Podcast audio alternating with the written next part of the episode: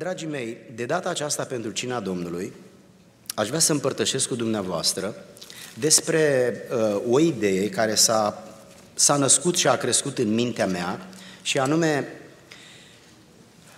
o istorie care nu trebuie să se mai repete. Vechiul Testament este istoria unui popor, poporul evreu. Noul Testament este istoria Bisericii lui Dumnezeu. Însă dacă ne uităm în Vechiul Testament, vom observa faptul că oamenii aceștia au o istorie de mii de ani.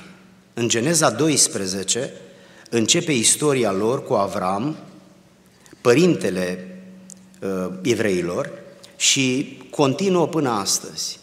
Dacă ne uităm în Vechiul Testament, citim istoria acestor, acestui popor din Scriptură, vom constata că este o, o, o istorie tristă, o istorie încărcată de lipsă de loialitate, de idolatrie, de neascultare și poporul acesta, deși a fost iubit de Dumnezeu, protejat de Dumnezeu, ajutat de Dumnezeu, a fost un popor neascultător. De aceea am numit predica mea din această dimineață o istorie care nu trebuie să se repete. De ce spun asta? Pentru că Vechiul Testament este istoria evreilor, dar Noul Testament este istoria bisericii. Biserica a început cu evrei, nu cu oameni dintre neamuri. Iar biserica simte această solidaritate cu Israel. Noi citim în Vechiul Testament și nu întotdeauna îl citim cu gândul că este o istorie a unui popor. Atunci binecuvântarea însemna o binecuvântare materială. Când se vorbea de casă, se vorbea de casa de pe pământ – în Noul Testament, când se vorbește de binecuvântare, de cele mai multe ori nu se mai vorbește de binecuvântare materială, se vorbește despre o binecuvântare spirituală. Iar atunci când se vorbește de casă ca și răsplată, nu se mai vorbește despre o casă de la adresa nu știu care, ci se vorbește despre casa cerească. Noul Testament face saltul de la de la uman la duhovnicesc și de la pământesc la ceresc. Tot timpul este privită această perspectivă. Scopul lor era să ajungă în Canaan. La noi Canaanul e ceresc, nu e lângă Marea Mediterană. De aceea toate lucrurile se reflectă în spiritualitatea la ceea ce s-a întâmplat în Vechiul Testament. Când nu facem această diferență în Scriptură, riscăm să nu înțelegem marea idee a mântuirii și mai ales finalitatea mântuiților. Aș vrea să spun câteva cuvinte începând cu prizonieratul lor în Egipt, acolo unde faraon i-a expus la o robie aspră pentru 430 de ani. 70 de oameni, familia lui Iacov, au mers în Egipt. Au mers datorită foametei din Canaan.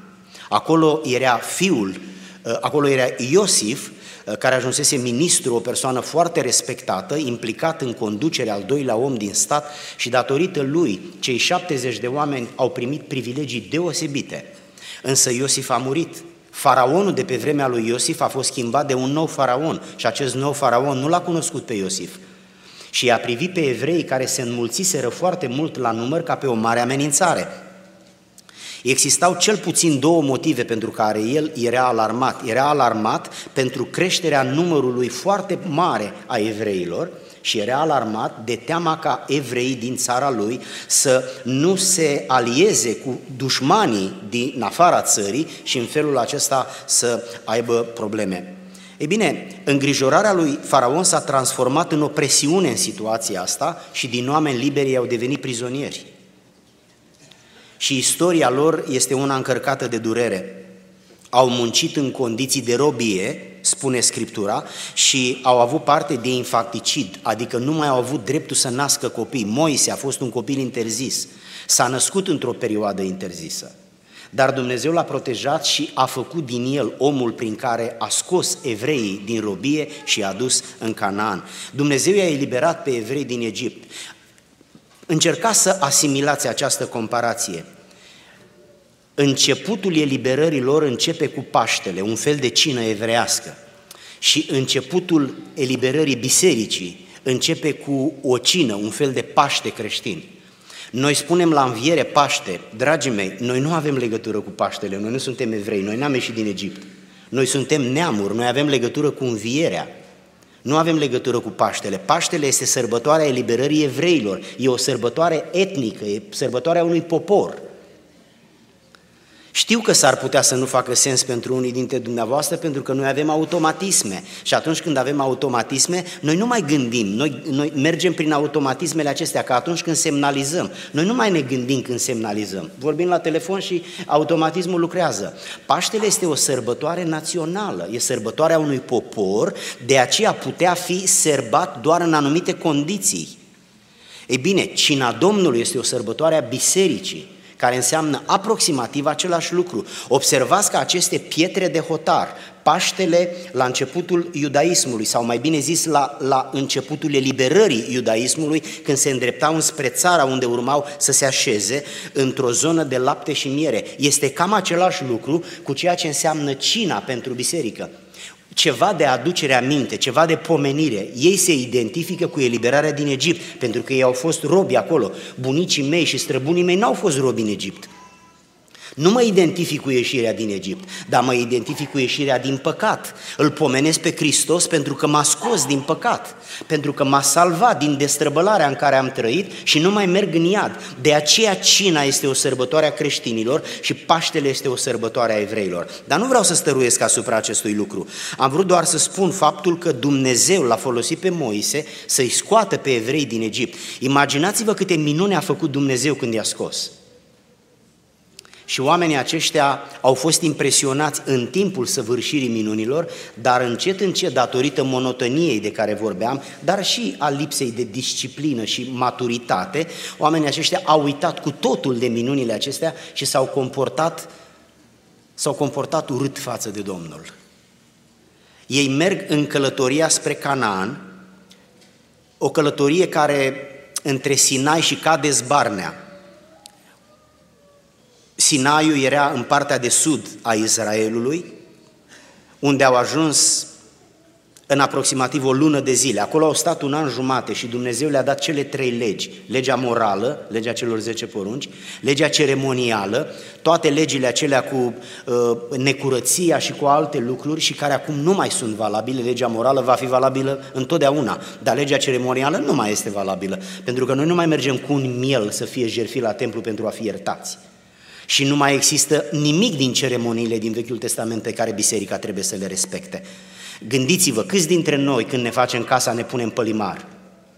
Câți dintre noi când ne facem un plover, dar cine mai face plovere astăzi? A, când dintre noi l-am întrebat pe domnul uh, pe chinez, bă, câte, ce, ce fire a spus, ce culori, ce semințe a spus aici?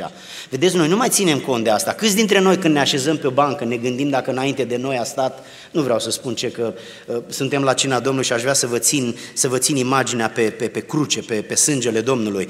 Dar ceea ce vreau să spun, frați și surori, este faptul că ei au primit cele trei legi acolo, legea morală, legea ceremonială și legea socială. Legea socială civilă se ocupa cu ceea ce astăzi se ocupă City. Tot felul de permituri, tot felul de avize, tot felul de restricții. Nu poți să faci așa, trebuie să faci altfel, pentru că era un popor care urma să fie civilizat. Primele cinci cărți sunt un efort teribil al lui Dumnezeu de a civiliza generația asta de sclavi, de a-i transforma într-un popor cu reguli, cu principii, ai, ai scoate din starea de duritate în care i-a adus suferința, robia, amărăciunea, nu puteau să-și nască copii, rămânea soția însărcinată și trebuia să-l omor pe copil, în timp ce tu ai fi vrut să ai copii. În vremea aceea se făceau copii mulți, aveai nevoie de soldați, aveai nevoie de seminție mai mare, pentru că erau războaie teribile, mâncătorie între etnii, iar poporul acesta era obligat să-și omoare fiii. E, oamenii ăștia au tra- s-au transformat în niște fiare, și când au ieșit de acolo, au rămas cu această atitudine dură, aspră, metalică și Dumnezeu a vrut să-i îmblânzească, să-i umanizeze, dacă nu să-i facă sfinți. Călătoria spre Canaan este o călătorie scurtă. Ei au ajuns la Cades Barnea, partea de sud a țării, unde din Egipt urmau să intre în țară. Și au trimis 12, 12 spioni să, să aducă informații despre zonă, cum stau lucrurile, câți oameni sunt, sunt soldați, păzesc, cum sunt orașele, au armată, să stea acolo o perioadă de timp și să vină cu informații care vor fi folosite pentru alcătuirea unui plan militar, a unei strategii militare. Însă când s-au întors scoadele, zece dintre ele au speriat poporul, spunând, acolo sunt uriași, ăștia ne mănâncă, ăștia ne vor mânca de vii, nu putem să intrăm, Dumnezeu ne-a adus până aici ca să ne înghită ăștia. Degeaba Iosua și Caleb au venit cu un mesaj opus, cu un mesaj de speranță și de încurajare. Spun în fraților, e adevărat, oamenii ăștia sunt, sunt mari la statură, dar Dumnezeu nostru ne-a scăpat în călătoria noastră din o grămadă de, din o grămadă de pericole. El s-a arătat cea mai puternică ființă. Noi ne bazăm pe Domnul, nu ne bazăm pe noi. Ăsta a fost mesajul lui Dumnezeu când i-a scăpat din toate. Eu sunt apărătorul vostru, nu voi sunteți apărătorii voștri. Și oamenii s-au enervat, erau gata să-i omoare cu pietre și dintr-o dată Dumnezeu s-a săturat, a venit în față și a spus stop, nu mai intrați în țară. 40 de ani vă întoarceți și 40 de ani o să vă învârtiți în, în, în, în Egipt, în, în pustie. 40 de ani. Și apoi urmează istoria lor tristă de învârtitori în nisip. Au ajuns până la graniță. Era acolo grănicerul, cerea pașaportul dacă îmi permiteți o comparație cu timpul modern. Dar pentru că nu l-au cinstit pe Dumnezeu, au bat jocorii numele Domnului, amintirea Domnului, bunătatea Domnului, dragostea Domnului, vezi atâtea minuni care te salvează pe tine, casa ta, națiunea ta și tu vii și spui că ți-e frică de uriași. Dar ai întâlnit o grămadă de uriași până astăzi și Dumnezeu te-a salvat. Măcar din experiență, dacă nu din credință. Nu te poți baza pe istoricul lui Dumnezeu din viața ta. Dumnezeu are un record în viața ta. Are un record de atot puternic, de cel prea înalt, de cel veșnic, de cel care și în cer și pe pământ e cea mai înaltă formă de autoritate. Cum să te temi? Asta este ca o blasfemie pentru experiența acumulată. Noi am văzut urmele pașilor lui Dumnezeu, nu doar prin credință, ci prin experiențele din trecutul nostru. Noi știm că Dumnezeu poate să vindece cancerul și poate să facă orice lucru. Și oamenii ăștia nu au crezut când era gata să treacă granița. Și Dumnezeu a spus, blasfemia voastră merită pedepsită. Înapoi în nisip. 40 de ani veți sta acolo. Și 40 de ani au stat. Și Moise, Iosua și Caleb s-au dus niște nevinovați împreună cu toată lumea. Observați ce se întâmplă când într-o familie moare unul, toată lumea plânge din familie, nu numai jumătate. Când într-o familie e o sărbătoare, toată lumea se bucură, nu numai jumătate. Când într-o biserică se întâmplă ceva bine, toată biserica se bucură. Și când într-o biserică este un exemplu rău, negativ, toată lumea se întristează. Nu poți să spui fac ce vreau. Nu mai poți să spui fac ce vreau decât în pustie, când ești singur. Când ești într-un grup de oameni, îi afectezi și pe ei, îi, îi, îi, îi influențezi și pe ei cu mirosul pe care îl ai, bun sau rău. Nu mai poți să spui fac ce vreau.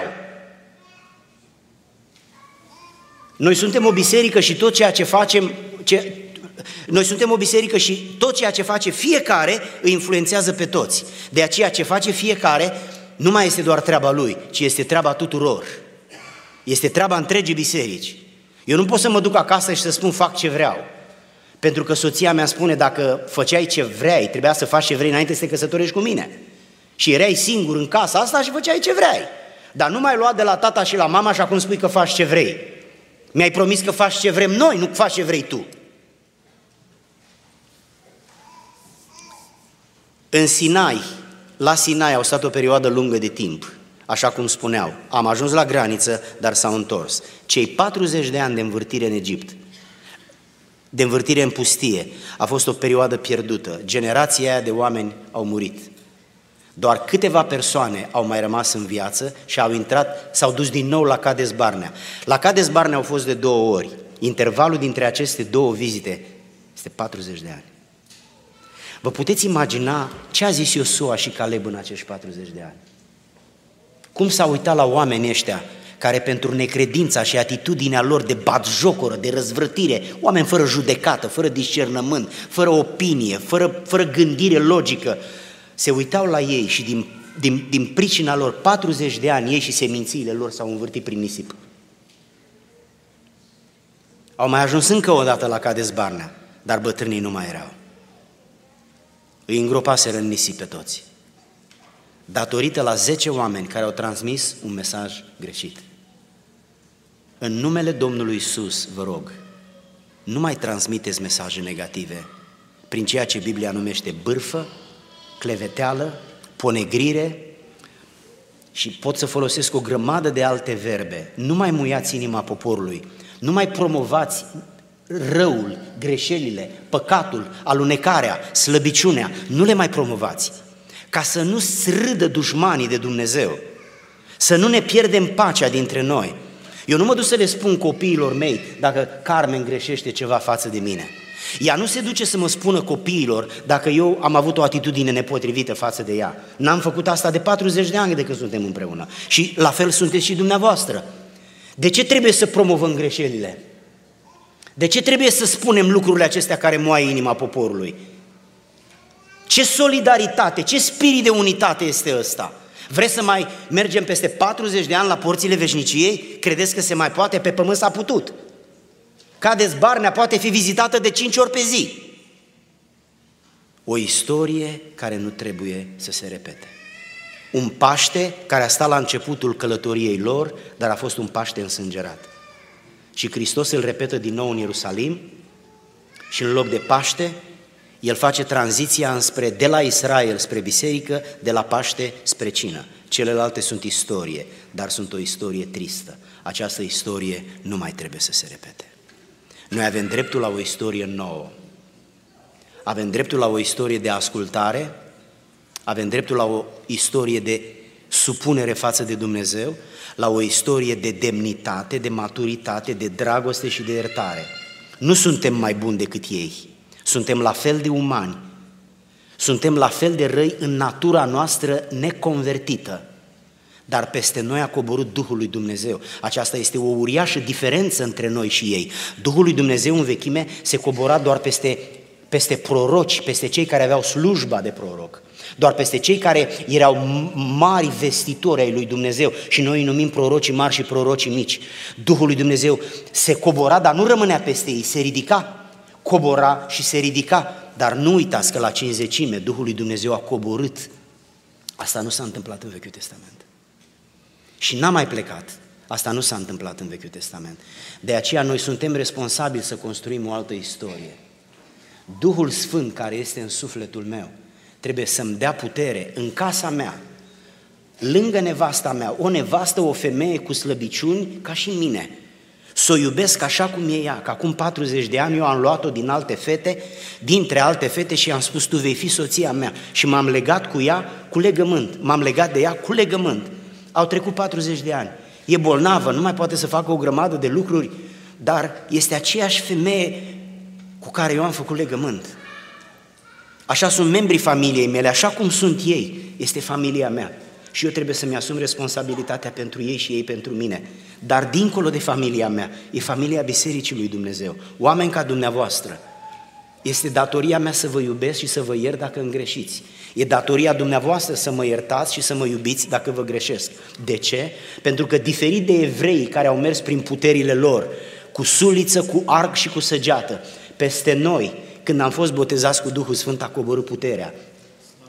Pentru ca să nu mai fim singuri și expuși. Când s-a ridicat Mântuitorul, a coborât Mângâietorul și El va rămâne în noi până la sfârșit. Aceasta este responsabilitatea de a construi o altă istorie. Nu ne putem permite să fim numai cu ochii pe carne, pe castraveți și pe murături. Nu ne putem uita doar la lucrurile bune din trecut și la lucrurile rele din prezent. Asta este o perspectivă de toată rușinea și de tot râsul. Nu, trecutul nu e mai bun decât prezentul. Nu! Dacă trecutul meu e mai bun decât prezentul meu, înseamnă că am îmbătrânit degeaba. Înseamnă că e o mare rușine că am fost mai bun la 40 de ani decât sunt la 60 de ani. Păi eu ar trebui să cresc în caracter, pentru că am noi experiențe, devin mai iubitor, mai iertător, mai liniștit, mai echilibrat, pentru că se acumulează mai multă experiență, învăț mai multe din călătoria vieții mele. Cum să fiu mai bun la 4, cu 20 de ani în urmă? Înseamnă că mă duc în jos? Păi dacă mă duc în jos, în jos e iadul.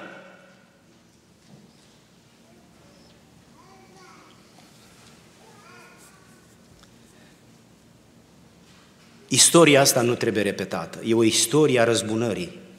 Este o istorie a răzvrătirii, e o istorie a partidelor, este o istorie a bijuteriilor din care și-au făcut idoli. Este o istorie a destrăbălării, a patimei, a urii, este o istorie a răutății. Închei spunându-vă despre Cartea Judecători, când patriarhii s-au dus A venit o nouă etapă de oameni. Atunci s-a oprit mana. Mana a funcționat 40 de ani, să vă puteți da seama? 40 de ani puturoșii ăștia, iertați-mă vă rog de ce am spus, au mâncat mâncare căzută din cer și apă ieșită din piatră. Când au intrat în țară, și acolo a mai căzut puțină mană până când s-au organizat și după aceea au trebuit să muncească. Și Dumnezeu le-a dat o poruncă nouă, unde trebuia să se manifeste ascultarea și le-a spus așa, scoateți afară etniile pe care le-ați găsit aici.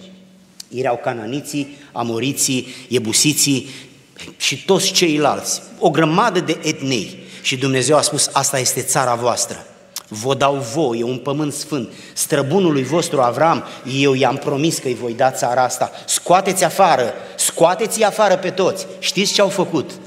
Nu i-au scos afară. A venit Iosua la ei și s-a înfuriat și a spus, oameni buni, ați intrat în moștenirea lui Dumnezeu și n-ați fost în stare să-i scoateți pe ăștia afară. Ăștia vă vor fi un spin în coaste, ăștia, se, ăștia vă vor bat jocori fetele, ăștia vă vor, vor sugera copiilor voștri idolatria, închinarea la alți Dumnezei, la idol, păgâni. Ăștia sunt păgâni, nu sunt ca noi, poporul lui Dumnezeu. Scoateți-i afară. Și nu i-au scos. Și Dumnezeu s-a supărat foarte tare pe ei și toată istoria lor e plină de răzvrătire, de luptă, de tot felul de, de, de, de, de, de relații pline de sânge, de, de, de, de nedreptate și de amărăciune. De ce? Pentru că i-au lăsat pe dușmanii lor să trăiască cu ei în țară, deși Dumnezeu le-a dat cananul lor. Închei cu următoarea aplicație practică. Țara în care noi am intrat nu este una de pe malul Mediteranei. Este o viață spirituală din care trebuie să scoatem pe toți cei care au fost înainte aici. La mine a fost țigarea înainte, a fost alcoolul, a fost, au fost toate lucrurile păcătoase care se făceau în generația mea. Și după ce m-am pocăit, Dumnezeu a spus să scot dușmanii ăștia afară. Dacă nu o să-i scot, ei îmi vor crea probleme, îmi vor însângera viața. Voi avea o viață lipsită de fericire, lipsită de sfințenie, lipsită de bucurie. Dacă nu omorâm păcatul, păcatul ne omoară pe noi. Dacă nu-l scoatem afară, el ne scoate afară. O istorie care nu trebuie să se repete. Poporul evreu a pornit bine cu patriarhii, dar a sfârșit rău. Astăzi este unul dintre cele mai atee popoare de pe fața pământului. Iar Tel Aviv este o mare capitală a destrăbălării. O mare capitală a destrăbălării. Așa a ajuns poporul lui Dumnezeu, o istorie tristă, o istorie care nu trebuie să se repete. Noi suntem un alt popor, noi nu avem legătură cu Israelul în mod direct. Noi facem parte dintre neamuri. Noi avem cina și noi am fost mântuiți prin Hristos.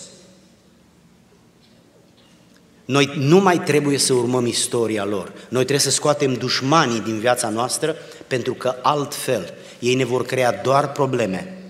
Nu vom avea o viață spirituală plină de bucurie, plenară, holistică, ci pur și simplu vom fi cu un picior în lume și cu un picior în biserică.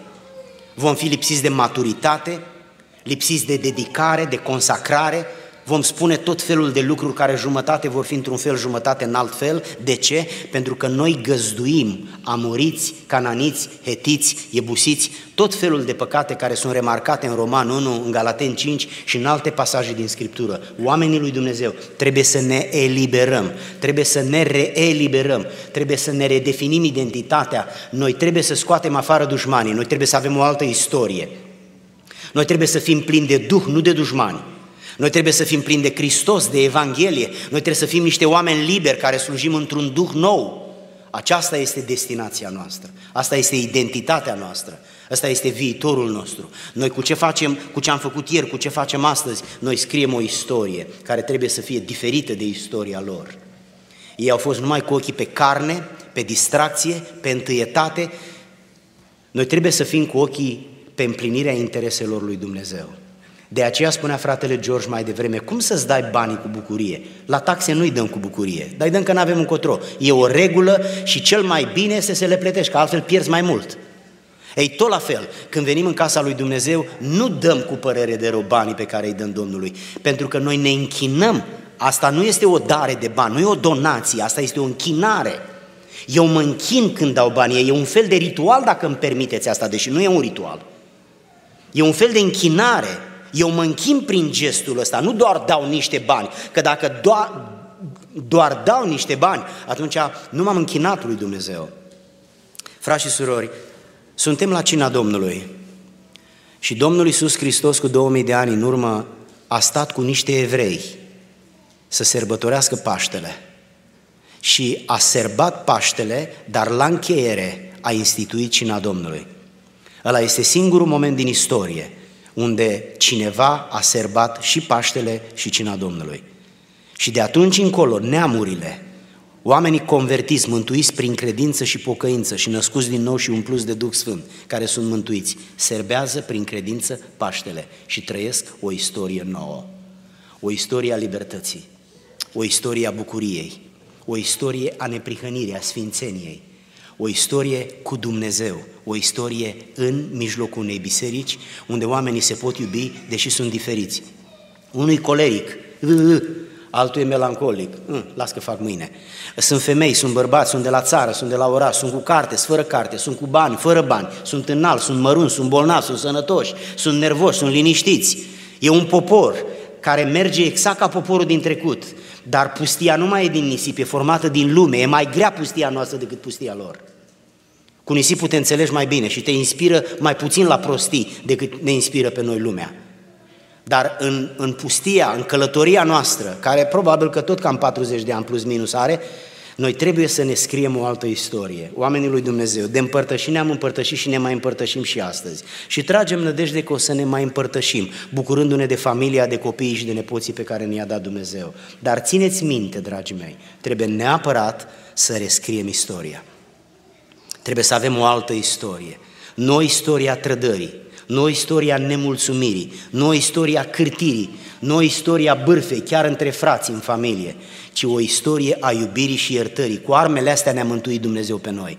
Cu armele astea a biruit Hristosul lui Dumnezeu. El a trăit între noi, a trăit în lumea asta și El a iubit și a iertat.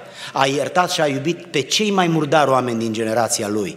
L-a iertat și l-a iubit pe Iuda, dar n-a știut să intre în moștenirea iertării și s-a spânzurat singur. L-a iertat pe Petru care s-a lepădat de Domnul. Sincer să fim, niciunul dintre noi n-am ajuns așa de jos să ne lepădăm fățiși așa de tare cum s-a lepădat apostolul. Probabil niciunul dintre noi. Dar Dumnezeu l-a iertat și l-a iubit și a făcut dintr-un pescar unul dintre cel mai mare apostol. Noi trebuie să rescriem istoria. Vă chem și în această dimineață, frați și surori. Confruntați-vă cu ideea aceasta, cu provocarea aceasta, cu gândul acesta și puneți-vă în minte să, să vă ridicați și să mergeți înspre excelență, înspre măreție. Gândiți-vă că oamenii ăia trebuia să ajungă într-un loc de pe pământ. Noi nu, nu, nu, noi trebuie să ajungem într-un loc din cer. Gândiți-vă că oamenii ăia s-au luptat, în, au, s-au învârtit într-o pustie de nisip. Noi nu, noi ne învârtim într-o pustie de oameni. De oameni, unii ne sunt rude, unii ne sunt prieteni, unii sunt colegi de lucru și dacă stăm prea aproape de ei, ăștia ne inspiră, ăștia ne sugerează, ăștia ne bagă pe gât lucrurile lor și ne influențează înspre rău așa cum au fost evrei influențați pe rău. Vă mai aduceți aminte ce le-a reproșat Dumnezeu? De ce trebuia să scoate etniile din țară? Pentru că etniile alea aveau aveau niște capele ale idolilor lor. Și pe strada lor strada lor. Imaginați-vă ce străzi erau atunci. Erau și doi, trei cananiți și fiecare cu idolașul lui și copilul meu ieșea pe stradă și noi ne închinam lui Dumnezeu, dar prietenul lui, vecinul, care era copil de cananiți, se închina la bal, la starteia, la eu mai știu la cine. Și venea acasă și mă întreba, tată, ăsta nu se închină ca noi, ăsta de ce se închină la bal? Și eu îi spuneam, tată, dar ăsta e de altă religie, dar copilul meu n-avea judecata, discernământul și experiența mea. Și noutatea îl făcea să meargă și el să se închine la Dumnezeul lui Amon sau a lui eu mai știu cui. Și Dumnezeu a spus, nu mai expuneți copiii voștri la alte începuturi, că ei sunt mici și le vor fi furați. Și așa s-a întâmplat. Și așa se întâmplă și astăzi. De aceea locul ăsta trebuie să fie un loc al lui Dumnezeu. Este o proprietate sfântă. N-are legătură cu lumea, deși este în lume. Este o proprietate sfântă. Noi suntem singurii care o putem murdări sau singurii care putem promova sfințenia lui Dumnezeu. Oamenii lui Dumnezeu, vă rog, simțiți-vă responsabili pentru asta. Este casa Domnului, este masa Domnului, este poporul Domnului, este cartea Domnului, sunt slujitorii Domnului. Tot ce este aici aparține lui Dumnezeu, e proprietatea lui Dumnezeu. De aceea nu aducem foc străin pe proprietatea lui Dumnezeu. Nu ne comportăm ca niște oameni nenăscuți din nou. În timp ce mă rugam la rugăciunea pe care am, am, am, am amintit-o mai devreme, mă gândeam că atunci când, când mănâncă cineva și eu nu știu că mănâncă și îl sun și îl întreb ce mai faci, el îmi spune la masă. Mă simt așa de rău că l-am nimerit pe om chiar la masă și știți ce îi spun?